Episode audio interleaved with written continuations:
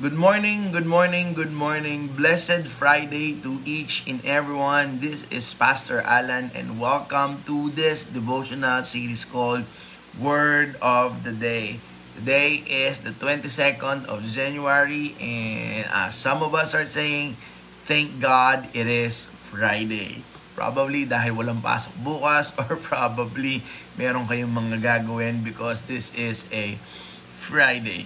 But you have to understand, and we are all aware of, that every day is a day that we should be grateful and thankful for our Lord. Good morning, Jemima. God bless your day. Kung kasama mo si Ate Gina, good morning sa iyo, Ate Gina. Papalitan na ni Lord yung cellphone mo. Good morning sa napakaganda kong biyanan, si Nanay Josa. And of course, kung kasama niya ang aking father-in-law, si Tatay Domeng. Good morning sa inyo, Inay at Itay. Malamig po ngayon dito sa Maynila. Hindi ko po alam dyan sa Batangas. Good morning, Brother Winston. Indeed, a warm coffee to start our day. God bless your day, Brother Winston. Hello, Andres. What are you doing, Andres? I need a remote control your car. No, it's not there. Okay, can you say good morning to them? On. Oh, nahi- nahiya ang aking bunsong si Andres. Good morning to you, Ate Nimpa. Ate Nimpa, I think next, next. Meron po akong minessage sa inyo. Tingnan nyo ho, para ho kay May May yon. Good morning, Tita Marites. God bless and beautiful day to you. Good morning, Lance. What up, what up, Lance? How are you there? In the City of Angels. Nasa LA ka ba, Lance? God bless your day, anak. And then, of course, ingat ka dyan. Alright? Let me share to you the declaration for this Friday morning. Okay? At ang sabi ng ating declaration ngayon, May you be well covered in your winter. Be happy in your summer and embrace the beauty of your spring. Good morning, Sister Madeline. Na, look at that. Is what Hey, what are you going to do with my helmet? Oh, yung aking anak nilalaro yung aking helmet. Ulitin ko. May you be well covered in your winter. Be happy in your summer and embrace the beauty of your spring. Look at that. Every season it talks about excuse me. Three different seasons in life. Be covered in winter, malamig kasi. Happy in your summer. And then, sa ating kasi tag-ulan na taglagas, tag-ulan na tag-araw lang eh. Sa Amerika, maraming ap- apat yung season nila. Pero ito, covered in winter, happy in your summer, and embrace the beauty of your spring. So embrace that. In short, in uh, in short, what does it mean? Hey, in every season of your life, God is faithful. Good morning, Kat. Hey, you say good morning to them, Andres. Come on. Come on. Show them your toys. Oh, show them your toys. Come on. Oh, come on. Oh, what is that? Oh, what is that? Oh, say Pizza. say good morning, everyone. Good morning, everyone. Oh, good morning. uh, Good morning. Good morning. Good morning, everyone. Who are you? How are you? Tell them your name. I am five, No, your name, not A. What's your name? six, How old are you? uh, seven. Oh, sayang. Ayan. Pasensya na ho kayo at nangungulit ang aking bunsong anak. Ang aga nagising ngayon. Good morning, Neil. Okay. Let's have a quick review. For the past few days, we've been talking about mm, gestures. Now, every time there is a gesture in the Bible, it talks about a significant thing na happened. Para hindi malimutan ng mga tao. Kaya laging may gesture. For example, di ba? Sabi ng Panginoon kay Joshua, kumuha ka ng bato. Kasi patawid na sila sa promised land. Kaya I ask you to get a stone on the first day because this is the year of crossover. And then we do gesture because in preparation for a great things that's about to happen. And that is what we're going to do, remembering and then of course anticipating of the great things na pwedeng gawin sa atin ng Panginoon. Thus, gestures. And the book of Joshua is filled with a lot of gestures because a lot of significant things transpired during his time and because of that, para hindi malimutan ng mga tao. And for the past few days, I ask you to collect all of those things kung gusto ninyo at kung nais nyo lang naman. Hindi naman requisite, hindi naman kung ano man, kung bahala lang kayo. But if you will ask us, meron kami noon sa family altar namin, meron kami ng bato, meron kami ng scarlet cord, meron kami ng kutsilyo, at meron kami ng bilog. At ngayon, meron kami noong pinahanda ko sa inyo. Now, Tawag dito, kung gusto kung hindi niyo alam yung mga sinasabi ko and for those of you na ngayon lang naka-log in, kindly check all of my lives since Monday and then maintindihan niyo kung ano ang ibig sabihin ng mga bagay-bagay na yon. Alright, now for this Monday morning, kung naalala niyo yung sinabi ko sa inyo kahapon, maganda kayo ng limang papel. Kung meron kayong limang papel or kung wala man, meron ba kayong notebook dyan or meron ba kayong ballpen na pwede nyong gamitin? For those of you na merong papel at merong notebook sa inyong possession right now, bigyan mo lang ako ng emoji. And kung wala, kumuha ka because I want you to participate in this gesture or in this declaration. Kung kaya mo na rin, dalin mo na rin yung paborito mong sapatos o chinelas. Andres, could you get please my sandals? I'll just show it to them. Okay? Can you give it to me? Thank you, anak. Just just the other one. Thank you. What will you say? Welcome. You're welcome. Okay. Okay. Ah, ako, ito yung chinelas ko. Alright? Ah, mamaya may gagawin tayo. Dalin nyo yung chinelas ninyo at yung, kama, ah, yung papel at ballpen. Meron tayong gagawin. Ito ang aking lumang chinelas. Pero paborito ko to kasi komportable. Komportable to. Malambot. Alright? So, inuulit ko. Hi, Johnny. Hi, Teacher Cherma. Hi, Jemima. Ganito po gagawin natin, no? Okay, o sige, meron na. Just just give me, uh, just let me know. Meron na po ako. Meron na po ako. You get a pen and you get paper. Kung cut out na limang papel, that would be great. Pero kung hindi, wala ka ng time para i-cut yung limang papel into five, sabihin mo lang, okay? Si Cherma lang ba ang nagsabi na meron na Don't, it's right. Okay? Kasi you will not appreciate the message for today kapag hindi nyo nagawa yon. Good morning, Jake. It's been a while. God bless you. Uh, congratulations, Jake. I believe you, you you got married. Okay? Sige, ulitin ko, no? Kumuha kayo ng papel, kahit ganito lang kaliit, and then, of course, a ball pen. Meron na rin si Ate Gina. And see to it na suot mo yung chinelas mo o yung sapatos mo. Kung hindi man sapatos, no, chinelas, okay? Okay, meron na. Meron na si Tita, Tita Marites. Alright. Ah, hindi ko pa makita si Ate Nimpa, si Kat, si Brother Winston, si Madeline, ang inay at ang itay. Just let me know kung meron na po kayo.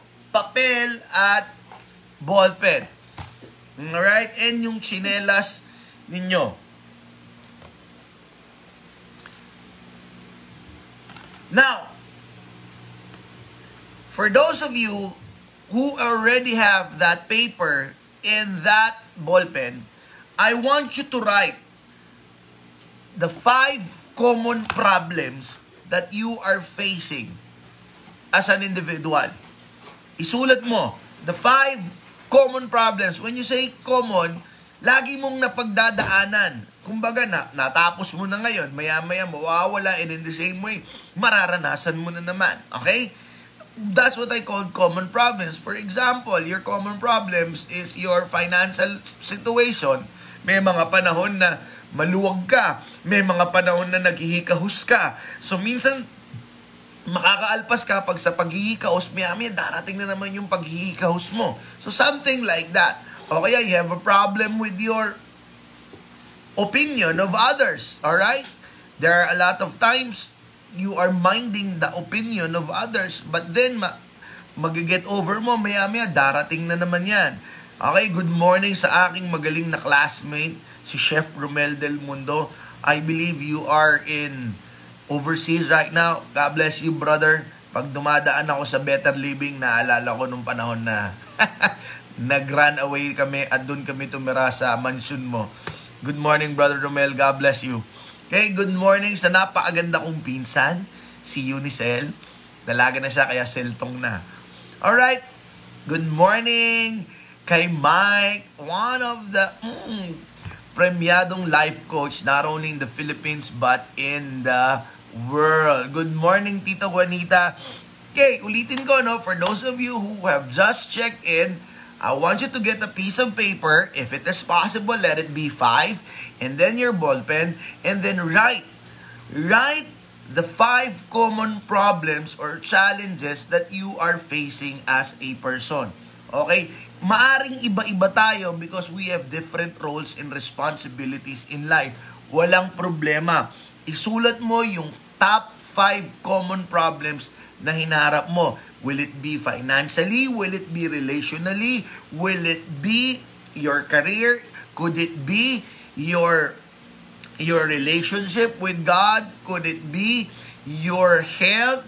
O, I don't know. Basta ikaw ang nakakaalam. Okay? Kapag ka nasulat mo na, just give me uh, a message there. Write it in the comment section at sabi mo, nasulat ko na po.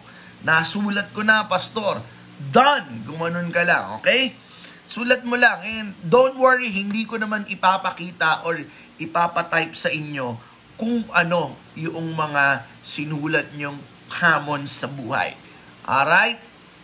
Yes, meron na ang inay. Mas maganda, Jemima, one for each paper. Okay? One for each paper. Yes, Brother Winston, in every paper, isa. Kunyari, isang papel. Andi dito yung isang common challenge isang papel, ando doon yung common challenge. That's the ideal. Okay? Thank you. Sige lang. Meron ang inay. Sabihin nyo lang kung tapos na kayo. Mm-hmm. I'll give you time to write. Okay, done na si Jemima. Done na si Irma. Hintay pa tayo ng dalawa. Again, for those of you who have just tuned in, get five pieces of paper, it doesn't matter kung maganda o pangit, kahit scratch lang. Sulat nyo yung top five common challenges na hinaharap nyo when you say common challenges sa buhay, umiikot ang taon na pagdaraanan mo yon. Na minsan sabi mo, sana hindi na umikot to, di ba? Kasi paulit-ulit na nararanasan mo. Na don't worry kung paulit-ulit, hindi ibig sabihin masama ka, okay? Common nga eh. But today we will do something about that. Okay? Sabi ng mother-in-law ko, tapos na. Sabi ng aking pinsan, so tapos na. Okay, let us continue. Okay, our word for today is kicks. Okay? Kicks as in K-I-C-K-S. Now, that is a slang term for shoes. Okay? Sabi nga noong tropa ko na si Eric Fructuso, Good morning, Doc Elsa. Uh, tropa ko talaga siya kasi minsan nakakasabay ko sa gym at taga Paranaque yun. Sabi niya, kicks kesa chicks pastor. Okay? So parang sinasabi niya, maganda nang nagsasapatos ako kesa nagchichicks ako. Okay? Sabi niya nga, kicks kesa chicks. Good morning, Pastor Edward. God bless you. Good morning, Doc Elsa. Okay? Finish na. So, ang word of the day natin, kicks. Okay? Kicks is a slang term for shoes or a slang term for any footwear. Now, our gesture for today has something to do with shoes or or sandals. So, ang ipinapahanda ko sa inyo, kung kaya nyo lang naman, sapatos o sandals, kagaya nito na meron ako ngayon, okay? Ngayon, anong gagawin natin? Now, our gesture can be found in the book of Joshua chapter 10. Mabilis na mabilis lang, okay? Si Joshua nakipag-away sa limang hari. Now, hindi naman siya ang nang-aano. Siya ang inaano, okay? Marami tayong mga ganyan. Hindi mo naman inaano, pero inaano ka. Nga, wait lang ha, kasi iinom ang anak ko. Alright, come on, come on, drink, drink. Wait lang, ganito. Oh, I'm talking eh. You, you just butt in. What will you say? Thank you, Daddy. Okay.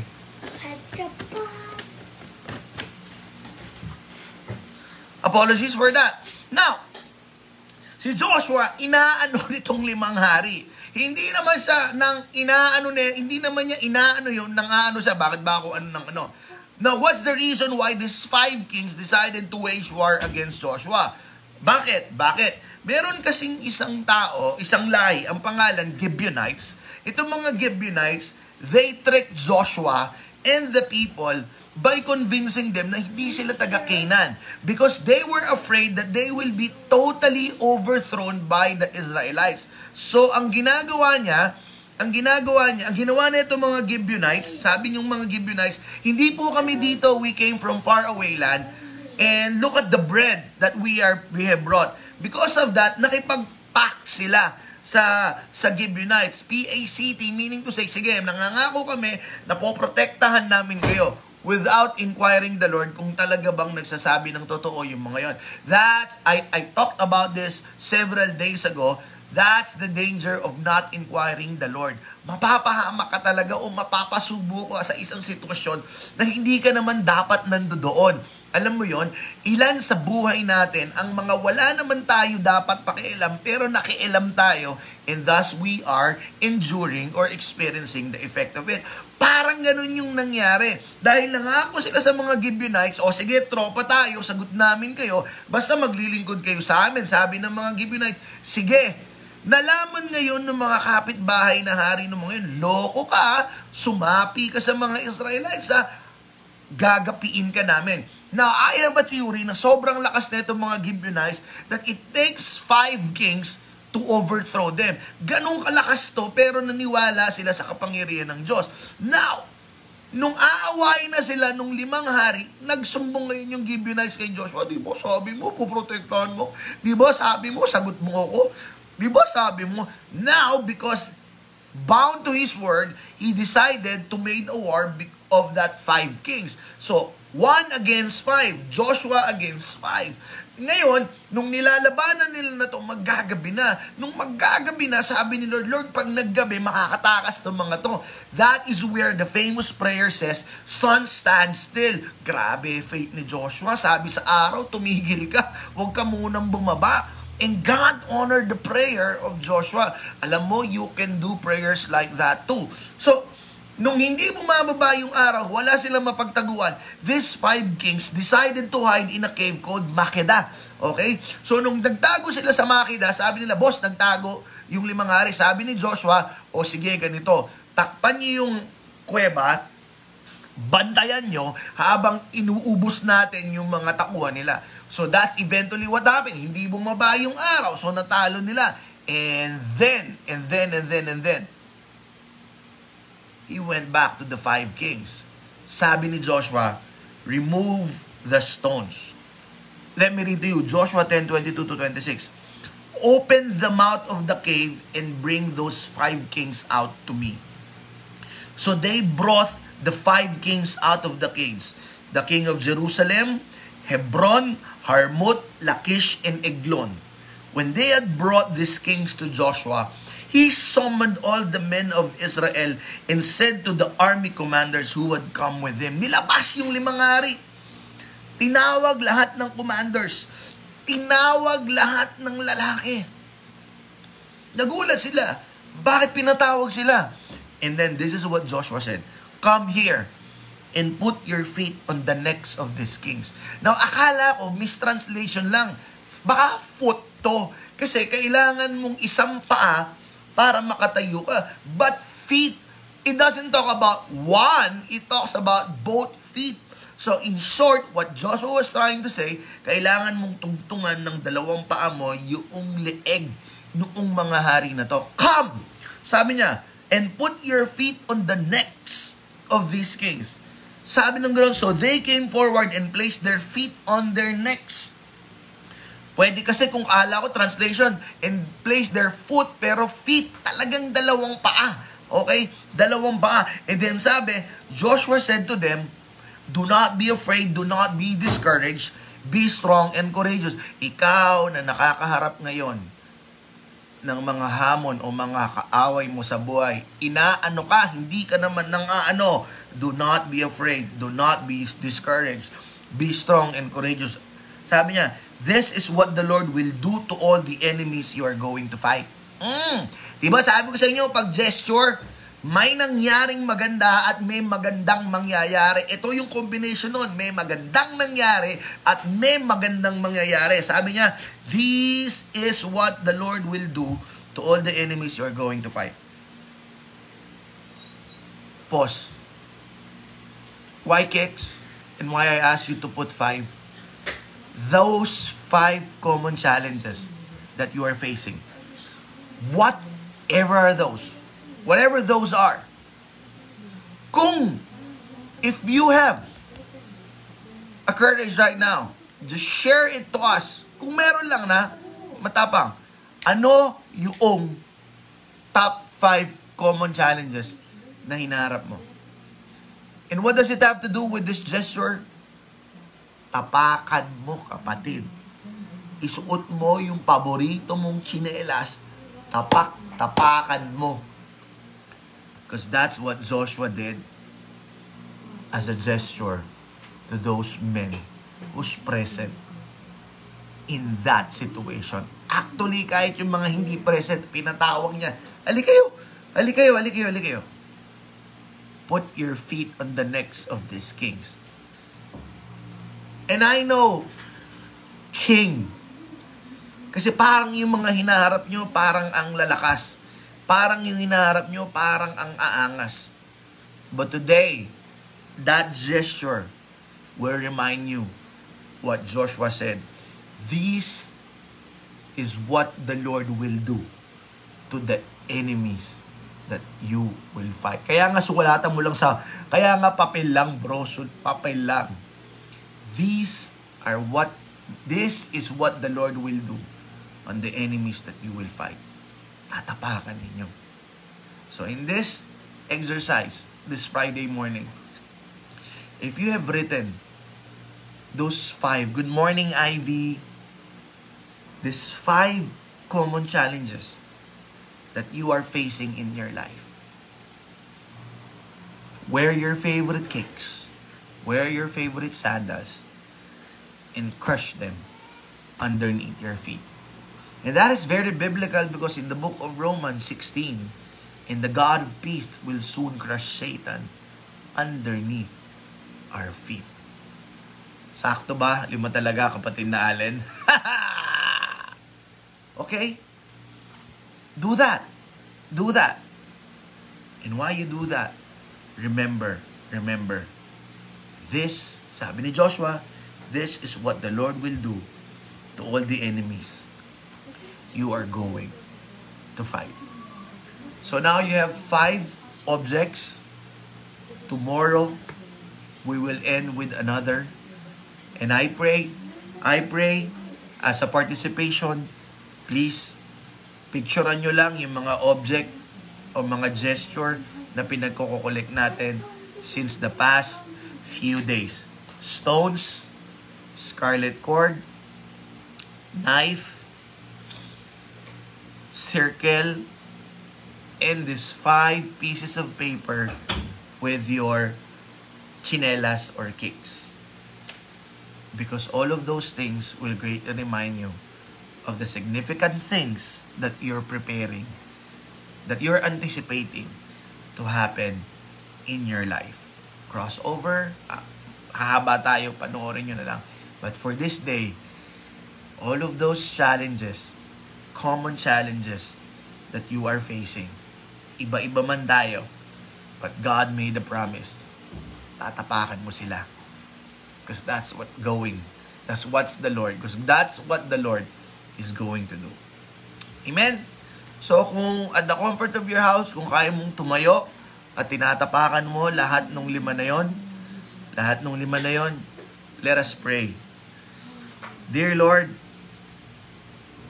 we claim the same promise that you have given to Joshua. We can trample upon the necks of the enemies or the challenges that we are commonly facing in this life.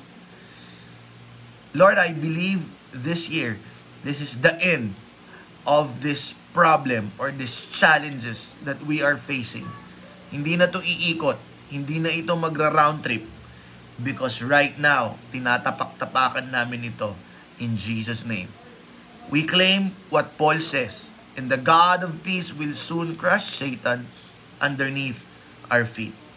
Thank you, Lord God, for this wonderful gesture of kicks.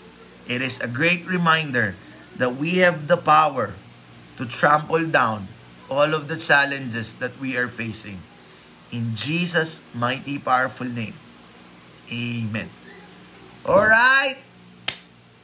Again, thank you for uh, watching.